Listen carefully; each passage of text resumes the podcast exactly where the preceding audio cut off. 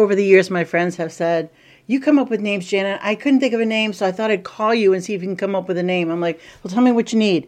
And they, they give me some really interesting setup and tell me stuff. And I'd be like, oh, what about this and that?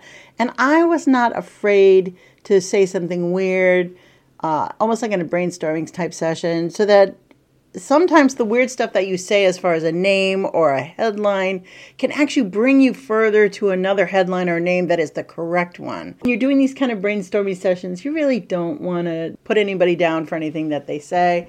It can be super hilarious sometimes, but you want to make sure that whatever name you do pick out, whether it's for a blog post or for a name of a seasonal product you're offering, you know, that it makes sense and it may be a little humorous. You may encourage people to buy because look, you were a little creative and you came up with something new. This is the perfect time for coffee shops to come up with very, very distinct, fun, little Halloween like coffees.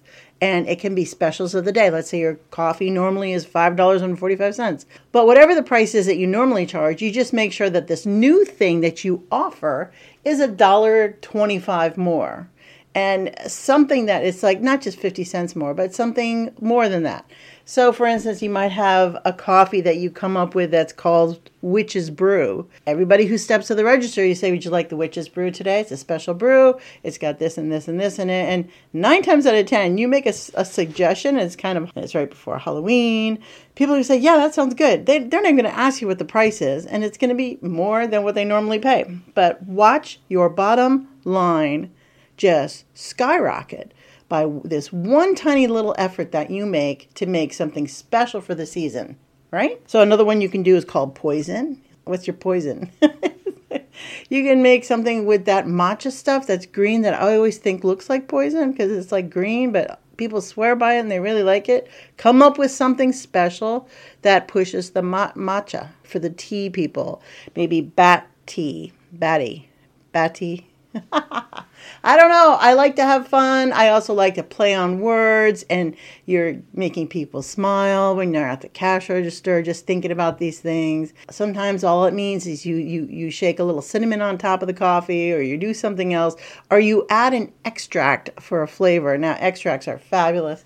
But I'm just talking about coffee stores. There's a whole bunch of other things you can do at a business to encourage people to have desserts. You can do like the pumpkin fall dessert stuff. There's a ton of people that always avoid dessert, but if you get staff excited about, oh my God, it's the season, it's Halloween, we got this pumpkin cheesecake, it looks phenomenal. Uh, you know, they start talking it up at the tables you know, it is what you make of it. A, a, smart, really good business owners really know to change it up, do something exciting. This way, your people always come back to you because they do expect you to do something different and fun. Now, if you're going to the same place and they never do anything fun, they never do anything out of the ordinary, and it's boring, yeah, the chances of you going to another place just to try another place out is pretty high.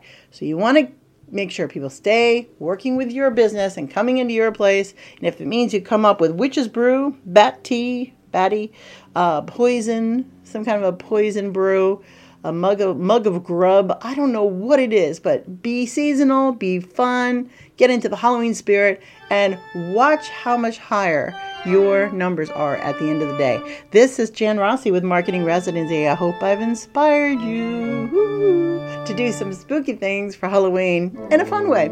Take care. More tomorrow. Bye.